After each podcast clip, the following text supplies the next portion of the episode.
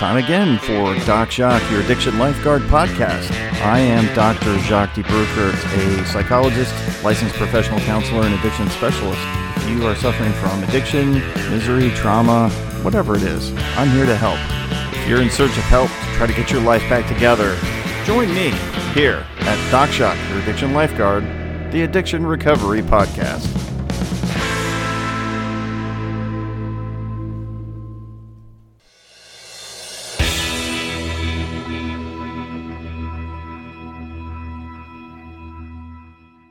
To be real clear about what this podcast is intended for. It is intended for entertainment and informational purposes, but not considered help. If you actually need real help and you're in need of help, please seek that out.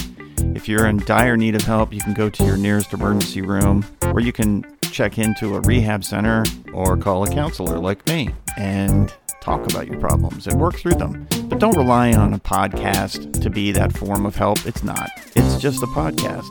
It's for entertainment and information only. So let's keep it in that light, all right? Have a good time, learn something, and then get the real help that you need from a professional.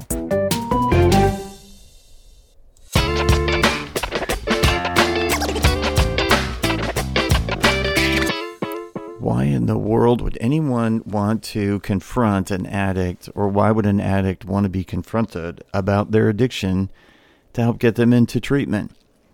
That's a question that I get asked a lot because I get people that will contact me, loved ones who have an addict in their presence and they struggle. And the concern of the uh, the loved ones about that addict and what what what do we do with them? What do we do with her? We can't get her to stop. She's destructing. She's self-destructing. Whatever. And so the, the problem with trying to get somebody into treatment is that they don't want to get into treatment. So that's a premise that I talk about all the time is that addicts don't want to get clean or sober when they're at their worst. They don't because that's their primary coping mechanism and they're not going to give that up. So what do we do with somebody who doesn't want to get clean or sober? Well, you got to force them into it. You got to lead the war- the horse to the water. But the horse doesn't necessarily want to take a drink of the water. So it becomes problematic for both the addict and the family because uh, or the loved ones because nobody really knows what to do. So they just keep with the enmeshed enabling behaviors that eventually leads to disastrous results, either somebody ending up in jail or prison or they're all attending a funeral.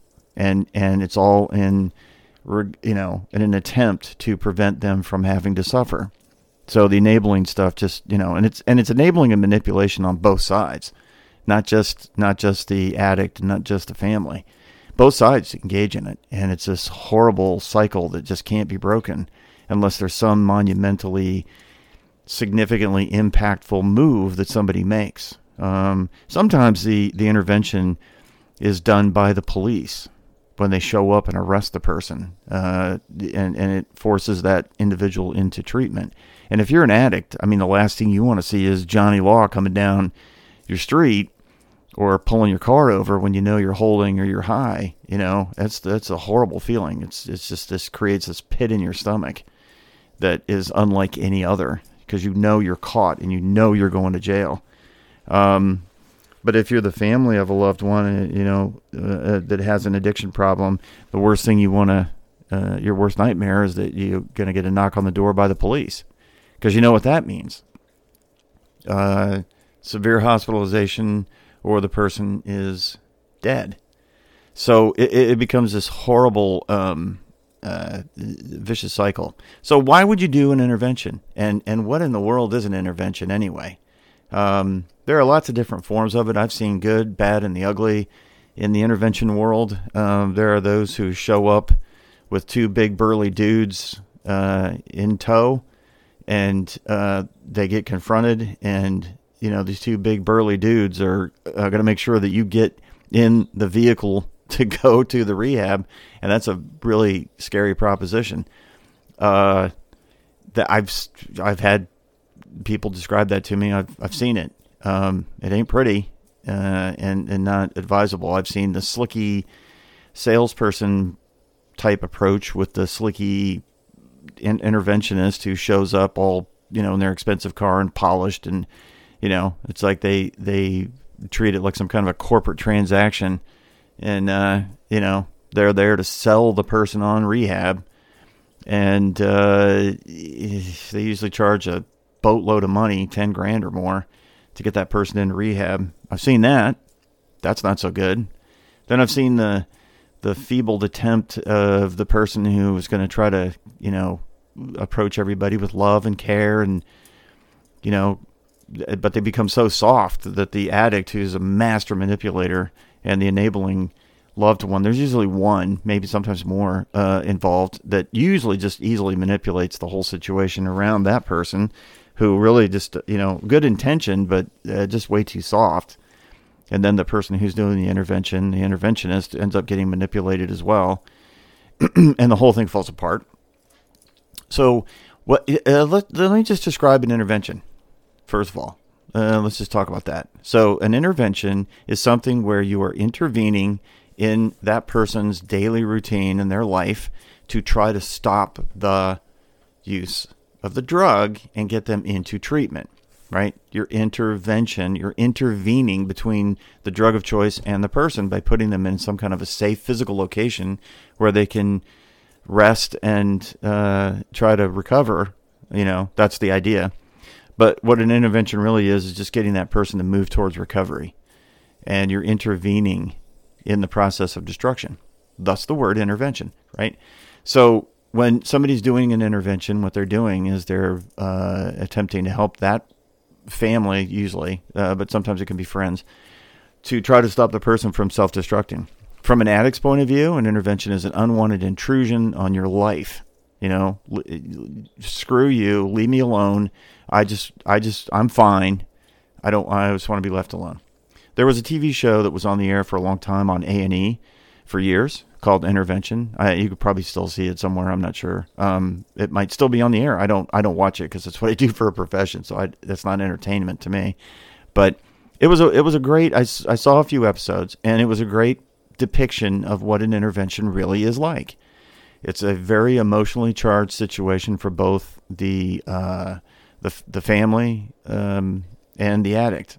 It's it's it's gut wrenching. I do them and I have had a great success with my approach, but um, it may differ from others. Uh, I'm sure it does. Um, but getting getting the um, the addict into some form of residential treatment is the goal, right? Um, but, but you have to understand, addicts, families, you must understand that residential treatment is not the cure and you could go to residential treatment a number of times before you start moving into the direction of recovery. The residential treatment programs are meant for you to get your brain cleared enough so that you can understand that what you have is a problem, and the problem is addiction. Addiction has become your uh, your frenemy, and that's it. Uh, you're not going to get into you know, long term residential treatment, I've I knew one guy who was in residential treatment for a year, and a week after he got out, he he relapsed on heroin. Um, the length of time isn't it? And rehab, residential treatment, is simply that. It's just a chance for your body and your brain to be clear of the drug of choice long enough for you to start to overcome the brain damage that you've suffered that's causing you to think that you're not an addict and it's not a problem.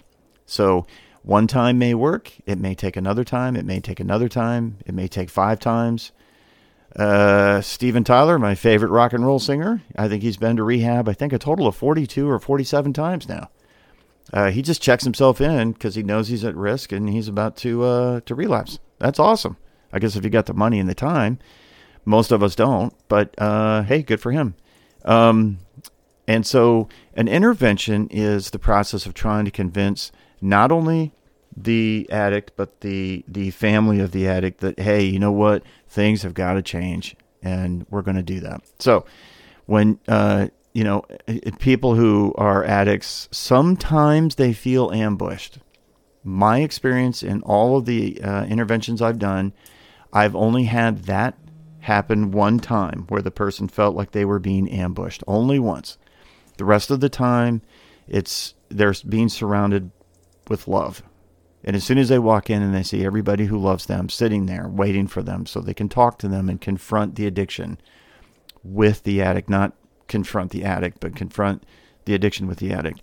The love just overcomes everything. And and that's, you know, for me as an as an inter, somebody who does interventions, I, I really feel strongly that the need for love as the primary driver for that action of intervening in your drug addiction and your your alcoholism or whatever's killing you is really really the it's the special sauce of of uh, getting getting you moving that direction.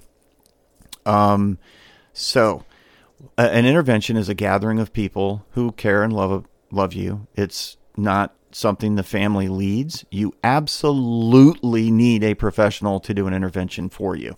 You, I have never seen a successful intervention being performed by a family that was able to pull off getting the person into recovery, into into residential treatment. I've never seen it. I'm I'm sure it happens. I have not seen it. I usually get the call. Uh, one of my colleagues uh, described it as immediately it's a fire drill. I get the call because it's a fire drill, and so when that call comes and um, it, you know, it's like urgent, urgent, urgent. The person's been an addict for 15 years or 10 years or five years and they've overdosed, you know, a number of times. But suddenly, right now is the important time because there's some event that has occurred or somebody's gotten their panties in a wad about something. And, you know, it's right now, right now, right now. And, and that just never works. You got to slow down a little bit because you got to think about what you're doing. And so the professional that you employ to guide you through this process is the one who knows what they're doing. The families don't. Everything they've done at that point has been a disaster and a failure.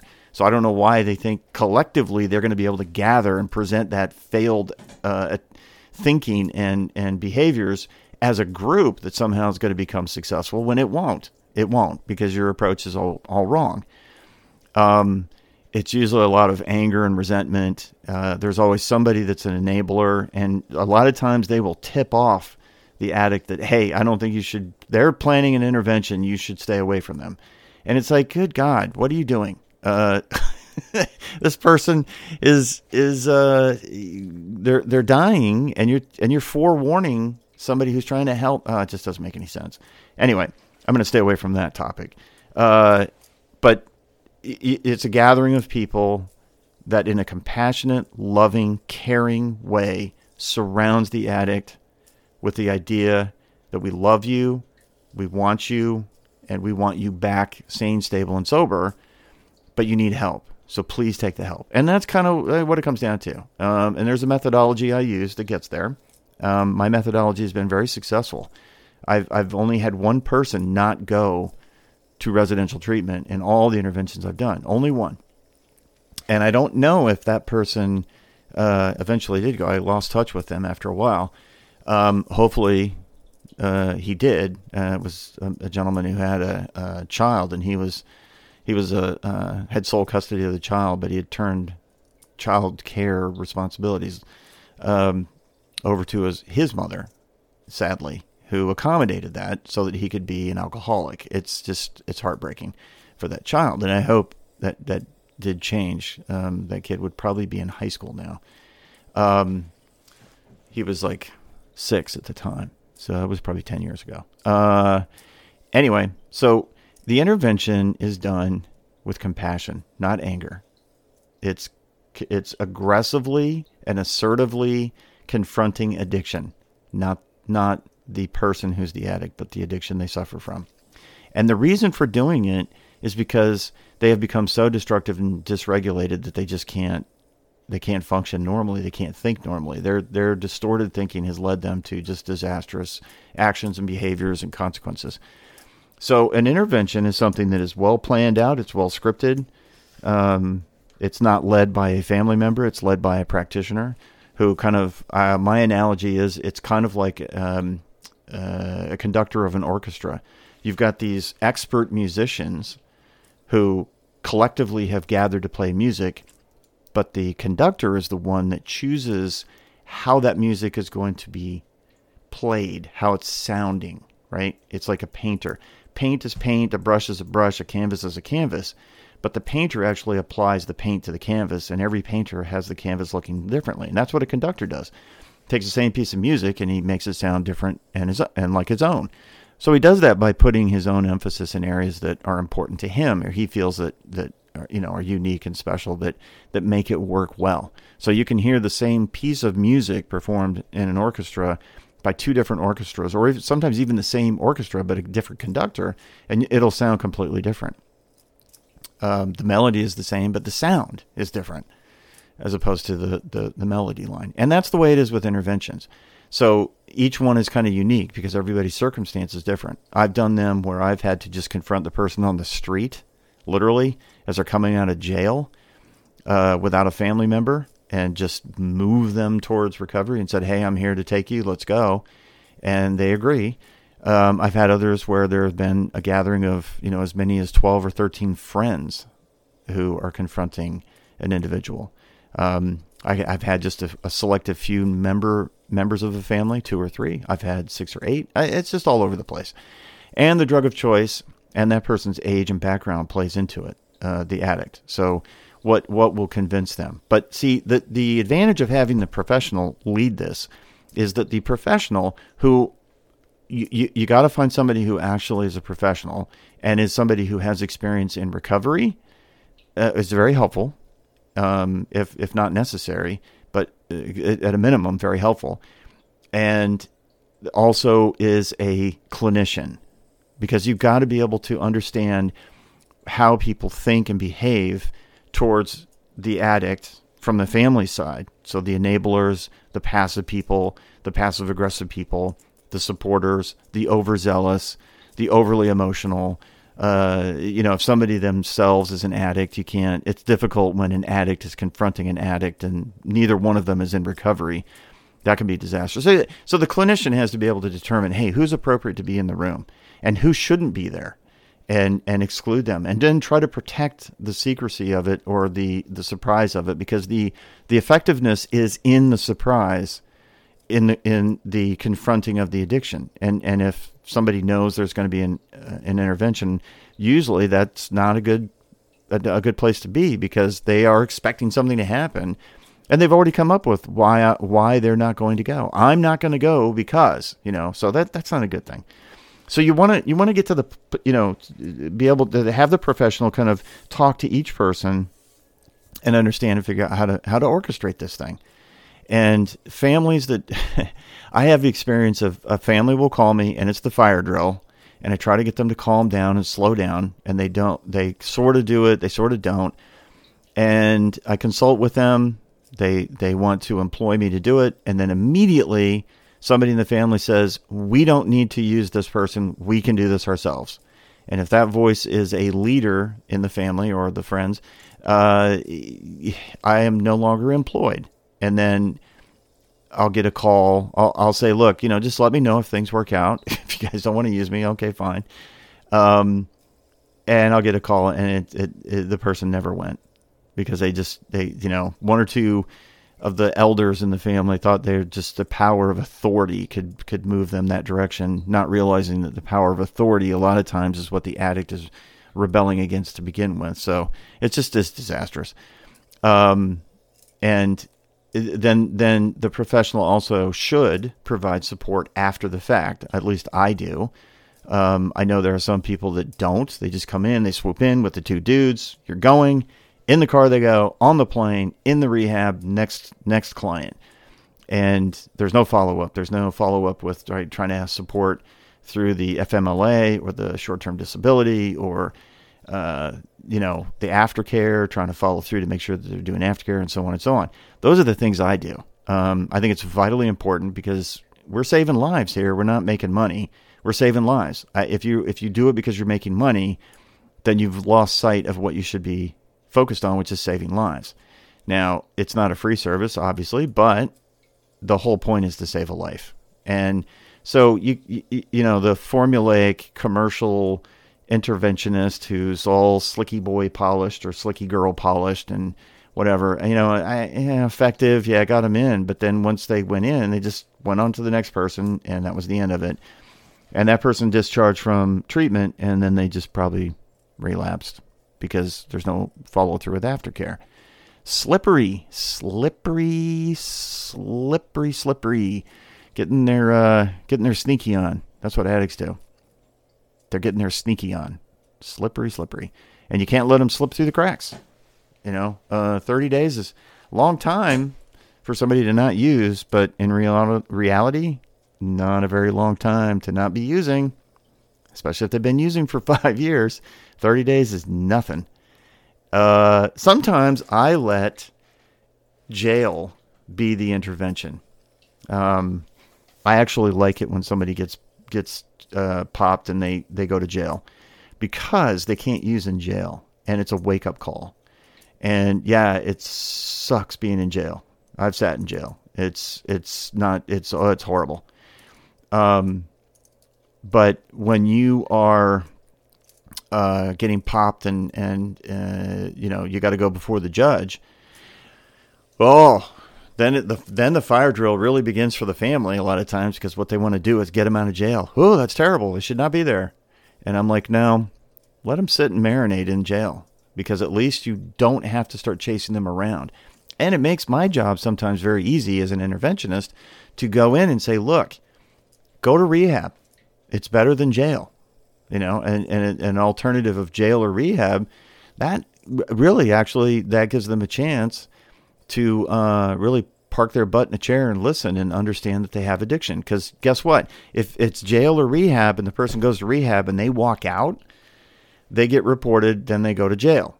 So it's a forced rehab situation. Ah, yeah, and and they may not be responding well because of that, but at least they're in the presence of people that can help them as opposed to just out on the street.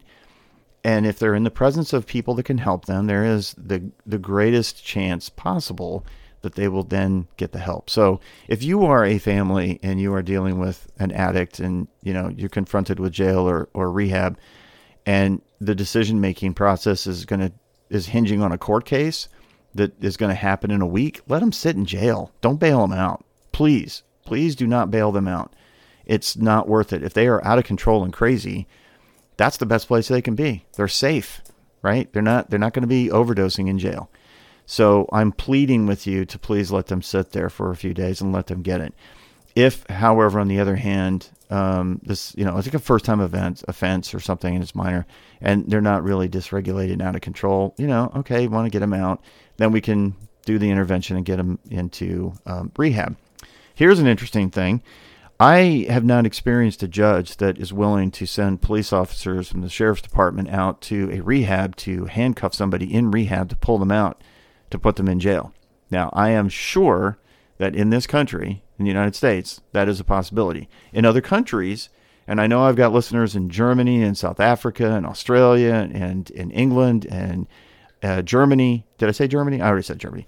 Um, the laws in those countries, I don't know. I, I, wish I could speak to that, but I, I can't. Um, and maybe if somebody can give me some information on that and wants to send me, uh, you know, uh, uh, reach out to me through email and let me know, hey, what's your experience in those countries? I'd love to hear that because I, I, I, you know, I really would like to be able to address that and try to figure out strategies that work in your country. So if you're in Germany or England or Australia or South Africa and you want to send a message out to me, hey, let's let's let's talk about that. And if you want to come on and talk about your experience, if you've had those experiences um, with the legal systems and your recovery and how is it supported or hindered by the legal system, I'd love to explore that with you. So if you can reach out to me, please do. You can reach me through my website, wellspringmindbody.com, wellspringmindbody.com. And and let's I'd love to talk to you. Um, in any case, so to get back to it, is an intervention necessary? I think it is absolutely necessary. I wish people would do more interventions because it helps save lives. And your family and your friends have been trying to help you if you're an addict and you have not been successful in getting into treatment because you're resistant. So maybe if you feel the love that you're feeling in that room at that at that moment when you're being confronted and by the way, everybody I've done an intervention with totally breaks down it is it is such a a moving, incredible scene watching somebody who is an addict who really desperately wanted help, but just could not because of their false arrogance caused by addiction um, and pride, not allow them to do it. And so uh, to see them get to that emotional state is just awesome. And Uh, you know, for me, it's very moving too because I feel like I've, I've really helped somebody when I get to them to that point. However, if if you didn't do the intervention, your chance of getting that person into rehab, if if you've been trying for a while and you feel like, oh, well, we'll gather and do it in force, you're not going to be successful. You're just not. I, I, it sadly. So let a professional help you. Somebody like me. You can reach out to me. I'll help you. But just let a professional who knows how to get people into rehab help you. You don't need to do it by yourself. And if you're an addict and you're you feel like you're getting ambushed and attacked, trust me, you are not getting ambushed and attacked at all. You're really not. What you're doing is you're seeing the people that love you and care about you try to reach you and help you. And it is that love and that compassion that really is going to save your life. So, uh, get a professional. Get some professional help when it comes to getting someone into rehab and then helping them support them in their efforts in aftercare because you got to let the love show. And that love is going to have to linger for years, you know, because it, it is two years before you can really call yourself either clean or sober because you've gone through enough recovery to get to that point. So don't be afraid of doing an intervention. Just make sure you're doing it the right way with a compassionate confront confronting the addiction, but not being confrontational, but compassionate confrontation, uh, conf- uh, compassionate confronting of the issue is where you need to be. I hope this has helped you uh, understand interventions. If you have more questions, please reach out to me. But um, I think uh, it's the best step you can take. Well, that's it for this episode of Doc Jacques, your addiction lifeguard. I am here to help rescue and save you from your addiction. And if you are a family of a loved one who needs help, you can reach out to me at, through my website, wellspringmindbody.com, and I will help you. And if you are an addict, please get the help that you need. Go to rehab, go see a counselor, go to a meeting, go to the rooms. Don't be afraid, don't be shy. Raise your hand and say, hey man, I need some help. And I hope that you do get that help. If you have any questions for me, please reach out to me. But I have enjoyed doing this podcast today for you, my faithful listeners. Here on the Doc Jacques, your Addiction Lifeguard podcast. Thanks for listening. Catch you next time.